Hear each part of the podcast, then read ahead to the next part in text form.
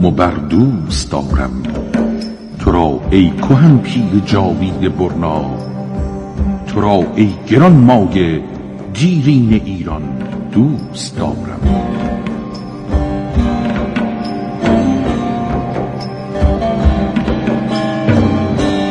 ایران در گذر زمان.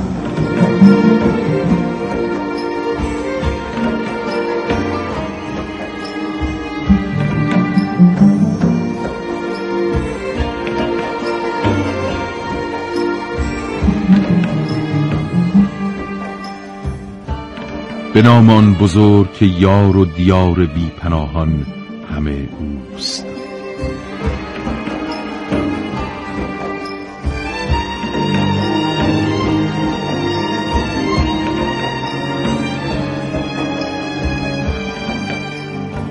سلام به ایران زمین ملک یاران دلباخته و سلام به شما ایرانیان دل شدگان پر آوازه.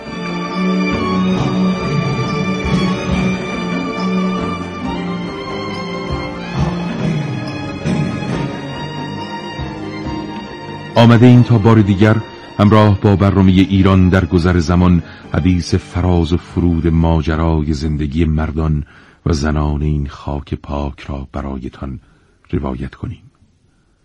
در گفتار پیشین قصه روزهای رفته بر زاد بوم مادریمان را تا آنجا گفتیم که در ایران حمزه سیستانی علیه هارون رشید خلیفه عباسی شورید و هارون زمانی که برای از بین بردن او به ایران آمد در توس جان باخت.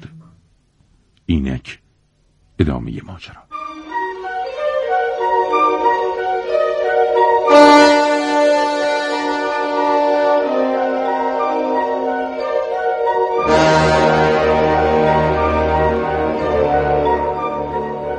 زمان سال 198 هجری قمری. معمون با دامنی آلوده به خون برادر نشسته بر تخت خلافت عباسیان. ایران خراسان سیستان و تبرستان و آذربایجان صحنه درگیری و اعتراض و ناخشنودی.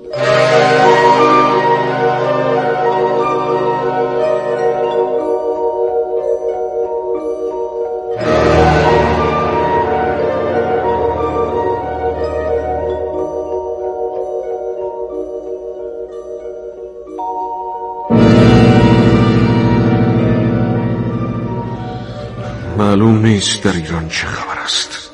هر روز قیامی جدید با نام آوازه رهبری تازه. تا دیروز همزه سیستانی علیه ما در ایران تاخت و تاز می کرد و امروز نام رافع ابن لیس را می شنفم نمی‌دانم ایرانیان از جان ما چه می‌خواهند. سرور من آنان صدای داشتن حکومتی مستقل را در سر می پرورانند مگر پدرم هارون رشید به آنان دولت و حشمت نداد؟ آنها با او چه کردند؟ نام آوازی قدرت و شوکتشان از پدرم بیشتر شده بود. سرورم معمون آنان مردمانی زیرک و مدبرند. برای همین باید مراقب آنان بود. هر طور شده باید اوضاع در ایران آرام شود.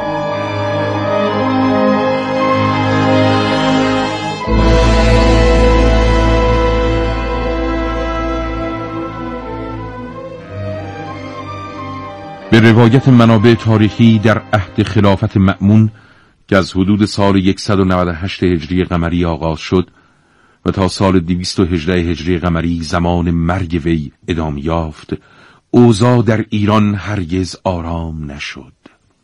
زیرا پس از کشته شدن حمزه سیستانی که مدتی در ایران علیه عباسیان تاخت و تاز کرد رافع ابن لیس نواده نصر ابن سیار والی معروف خراسان در عهد امویان سر برآورد. زمانی هم که رافع ابن لیس با مأمون از در آشتی درآمد آذربایجان صحنه شکلگیری قیام علیه عباسیان شد. بنابراین مأمون عباسی هرگز نتوانست آنگونه که می‌خواست اعتراضات را در ایران سرکوب کند.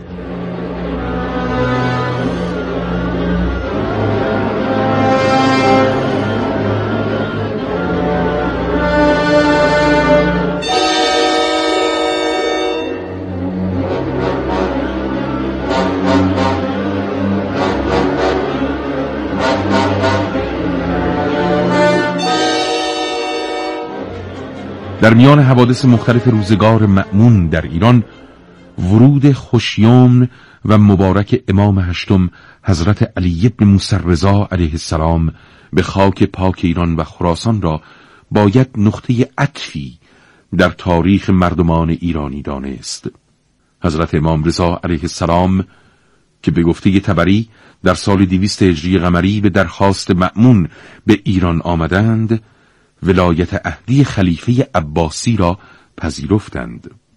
درباره علت اصرار مأمون بر ولایت اهدی امام رضا علیه السلام دلایل بسیاری ذکر شده اما مشهورترین و منطقی ترین آنان این است که مأمون و وزیر وقت او فضل ابن سهل می‌خواستند از این طریق نظر مردم را به خود جلب کنند و اوضاع آشفته قلمرو عباسیان را سامان بخشند. نیت ریاکارانی خلیفه عباسی در دعوت امام رضا علیه السلام به منصب ولایت اهدی بعدها با اجرای نقشه قتل آن حضرت به دست مأمون بر همگان آشکار شد.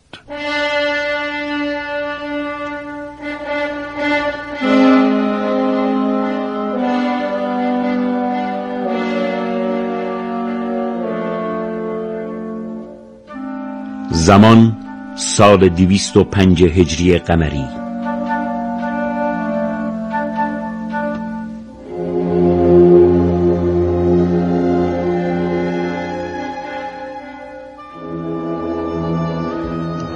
همانطور که دستور داده بودید به بهانه او را از قصر دور کردم.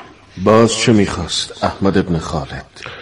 می‌گفت باید با خود شما سخن بگویم دلم نمی‌خواهد چشمم به قیافه این سردار یک چشم بیفتد. تاهر ابن حسین مرد عجیبی سربرم مهارتش در تیراندازی حیرت انگیز است. در قتل هم مهارت دارد. برادرم امین را طوری از سر راهم برداشت که خودم هم نفهمیدم چه شد. سربرم تاهر ابن حسین دستور شما را انجام داد. احمد ابن خالد به جای آنکه وزیر من باشی وکیل تاهر ابن حسین شده ای؟ اینکه او دستور مرا برای سرنگون کردن امین انجام داده یا نه برای مهم نیست. مهم این است که اکنون دیدن او حال مرا منقلب می کند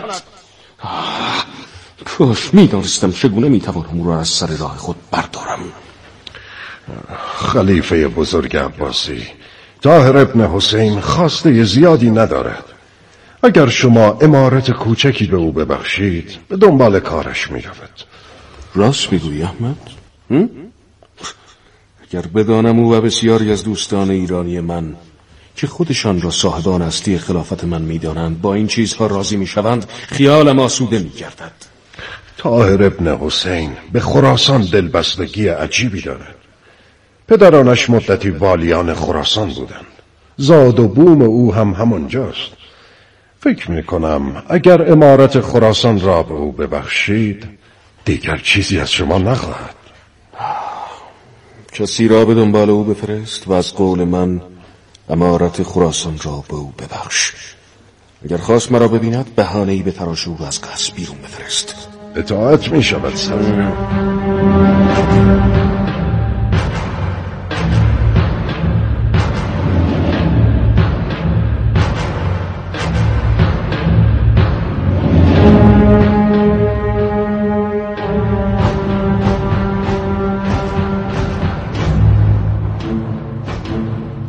درباره ماجرای بخشیدن حکومت خراسان به طاهر ابن حسین سردار ایرانی که در راه به خلافت رسیدن مأمون و ناکام ماندن برادرش امین نقش مهمی داشت باید بگوییم. به روایت منابع تاریخی مأمون در ازای خدمات فراوان آل طاهر امارت خراسان را به آنان بخشید. ضمن اینکه به قول زندگیات استاد عبدالحسین زرینکوب خلیفه عباسی نمی‌خواست هر روز با قاتل برادرش امین روبرو شود. برخی از مورخان درباره بخشیدن امارت خراسان به طاهر ابن حسین در زمان خلافت مأمون آوردند. طاهر به احمد ابن خالد وزیر وقت مأمون سه میلیون درهم رشوه داد و از این طریق موفق شد امارت خراسان را به دست بیاورد. در این میان مسلمان است که افتادن امارت خراسان به دست آل تاهر بعدها نقطه امیدی در تاریخ مردم ایران شد و آنان را به سوی تشکیل حکومتی مستقل سوق داد.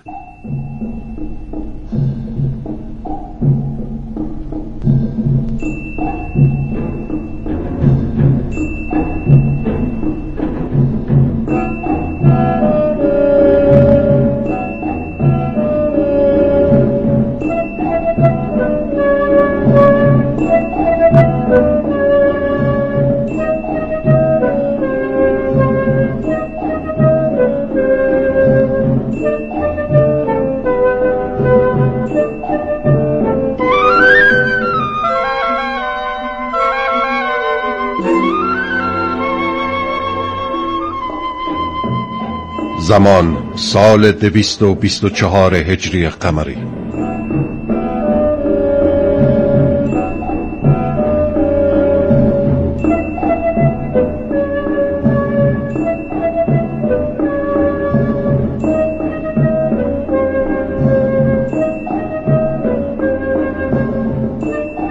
دهانت را ببند عبدالله ابن طاهر. همه حرفهایی که تو می‌زنی توجیه ندانم کاری هایت است. خلیفه بزرگ عباسی همین بی انایتی های شما به من و آل تاهر باعث شده شاهزاده تبرستان علیه من تقیان کند و خراجش را به خراسان نفرستد. کدام بی انایتی عبدالله؟ مگر تو از طرف من معتصم عباسی بادی خراسان نیستی؟ در خراسان و گرگان و تبرستان و ماوران نر هر اتفاقی بیفتد از چشم تو می‌بینم. شورشیان تبرستان گمان می‌کنند شما از من و آل تاهر دل خوشی ندارید. برای همین از من فرمان نمی‌برند.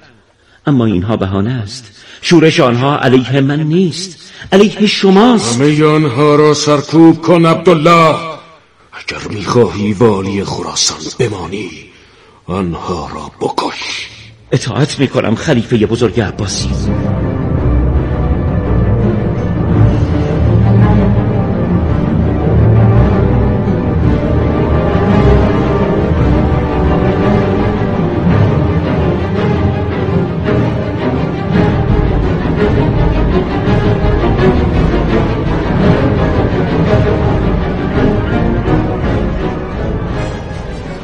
درباره فرجام ماجرای شورش های تبرستان و آذربایجان در ایران که برای مدتی طولانی معتصم خلیفه عباسی را سخت آشفته کرده بود باید بگوییم. به روایت منابع تاریخی پس از آنکه معتصم از عبدالله ابن طاهر والی ایرانی الاصل خراسانی خواست شورشیان را سرکوب کند او عمویش حسن ابن حسین را راهی تبرستان کرد تا مخالفان خلیفه را سرکوب کند. در این میان آنچه باعث موفقیت حسن ابن حسین شد خیانت یکی از نزدیکان رهبر شورشی تبرستان بود که سرانجام باعث شد سرکردگان این شورش ها به دام معتصم بیفتند و به دستور وی بردار شوند. اهمیت سرکوب فتنه های آذربایجان و تبرستان در آن است که پس از این موقعیت آل تاهر که موالی ایرانی الاصل خراسان بودند و وارثان تاهر ابن حسین به شمار می آمدند نزد عباسیان مستحکم شد. و از این پس دیگر شورش های ضد عباسی در ایران تا این حد اوج نگرفت.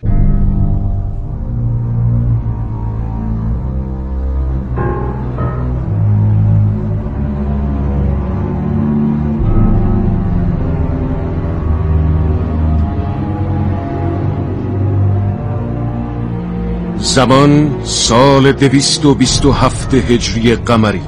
آغاز شمارش معکوس برای پایان یافتن خلافت عباسیان.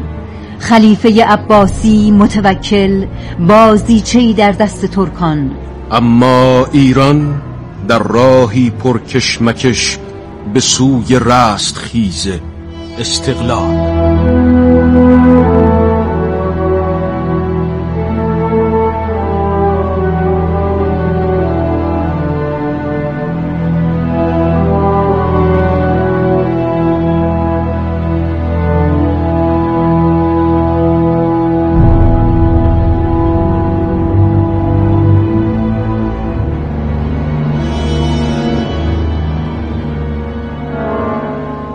چیز به خیر و خوشی تمام شد عبدالله. اکنون تبرستان و آذربایجان همچون دریایی آرام در برابر تو و خلیفه عباسی سر اطاعت فرود آوردند. ممنونم امو جان. دلاوری های شما باعث شد از خشم خلیفه عباسی در امان بمانم. حال می‌خواهی چه کار کنیم؟ فرمان روایی بر مردمان با روحیه من سازگار نیستم. نمی‌توانم بر آنان حکم برانم اما می‌توانم امور آنان را رفع و رجوع کنم و به کارهایشان برسم. مثل پدرت فکر می‌کنی عبدالله. هنوز صدایش به هنگام مرگ گاه و بیگاه در گوشم میپیچد که به من وصیت کرد. عبدالله در حق روایان و ضعیفان به نیکی و محبت رفتار کن. میدانیمو به روستاییان علاقه خاصی دارم چون عاشق کشاورزیم. از آنان در برابر مالکان حمایت می‌کنم. می‌خواهم دستور بدهم کودکان فقیر در مکتب خانه ها درس بخوانند. اصلا می‌خواهم تعلیم اجباری به راه بیاندازم. همه باید با آسانی بیاموزند و بدانند. شیرین ترین دوران زندگی خودم زمانی بود که در بغداد حکمت میآموختم. می‌خواهم همه مزه این شیرینی را بچشند. عاشق منصور ابن تله هم امو. برادرزاده نازنینم را می‌گویم. موسیقی می‌داند ادب می‌داند افعال افلاک می‌داند شعر می‌داند ادب می‌داند. حکیم آل طاهر است. کاش همه مثل او بودند. اندیشه های تو را در باب حکمرانی بر مردمان میپسندم. اما مراقب ناراضیان باش و نگذار کار در خراسان شورش بکشد. مگر می شود کسی مخالف این چیزها باشد؟ آری برادرزاده حواست را جمع کن.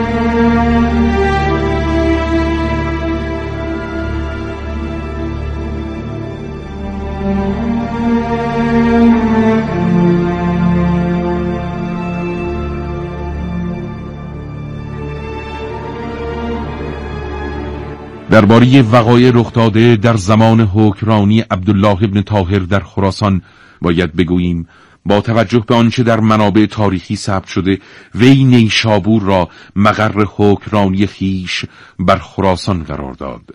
و از آن پس تا حدود سال 227 هجری قمری یعنی به مدت پانزده سال بر آن نواحی حکم راند. یعقوبی آنجا که در مقام نقد حکومت عبدالله ابن طاهر سخن رانده می‌گوید پیش از آن هیچ کس مرد را بدان خوبی در ضبط نیاورد. گردیزی نیز درباره توجه عبدالله ابن طاهر به رفع مشکلات کشاورزان روایت کرده. آن هنگام که در باب کاریزها بین کشاورزان خصومتهایی روی داد عبدالله فقهای خراسان و عراق را جمع کرد تا کتابی در احکام مربوط به قناتها تدوین کنند. برخی از مورخان دوره پانزده ساله حکرانی مستقل عبدالله ابن طاهر بر خراسان را نمونه ای از فرمانروایی مستبدانه منور خواندند و گفتند عبدالله با استبداد بر خراسان حکم راند. اما چون به ترویج ادب و فرهنگ اسلامی توجه داشت و به بست عدالت من بود حکومت خود را نمونه از استبداد منور جلوه داد.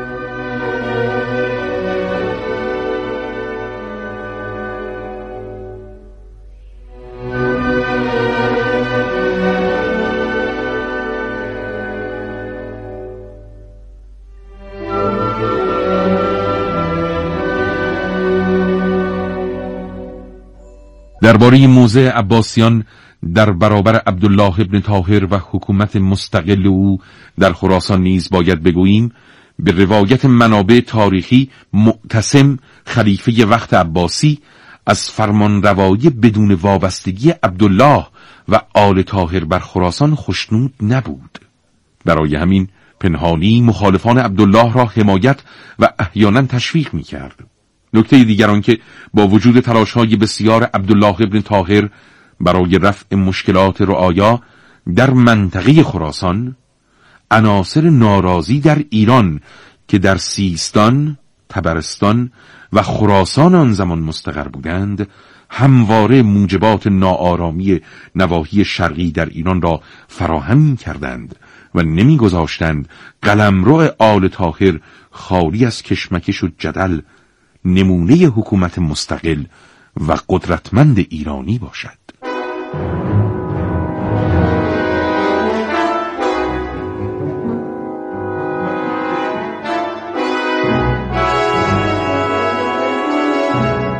زمان سال دویست و سی و دو هجری قمری. واسق به جای متوکل تکیه زده بر تخت خلافت عباسیان.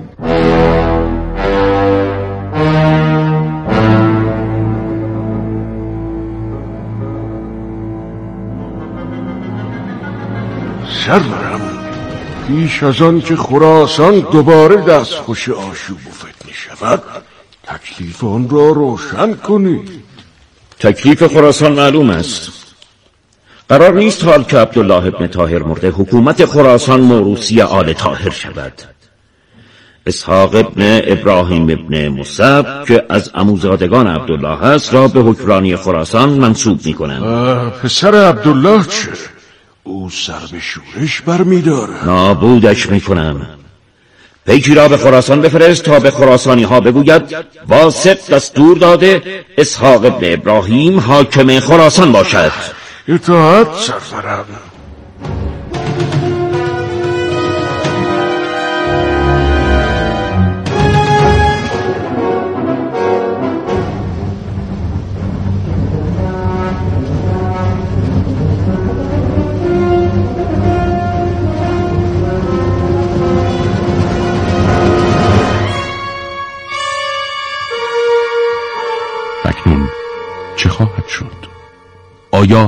منصوب کردن اسحاق ابن ابراهیم یکی از اموزادگان عبدالله ابن طاهر به حکرانی خراسان از طرف واسق خلیفه وقت عباسی موجبات شورش و نارضایتی در خراسان و ایران را فراهم خواهد کرد؟ ابو طیب طاهر پسر عبدالله چه خواهد کرد؟ آیا در برابر سیاست واسق که می‌خواست حکومت خراسان در دست آل تاهر موروسی نشود سکوت خواهد کرد؟ عناصر ناراضی ایرانی از خلیفه وقت عباسی چه سرنوشتی را برای خود و واسق عباسی رقم خواهند زد؟ پاسخ این سالها را در گفتار بعدی برنامه ایران در گذر زمان جستجو کنید تا آن زمان بدرود Thank you.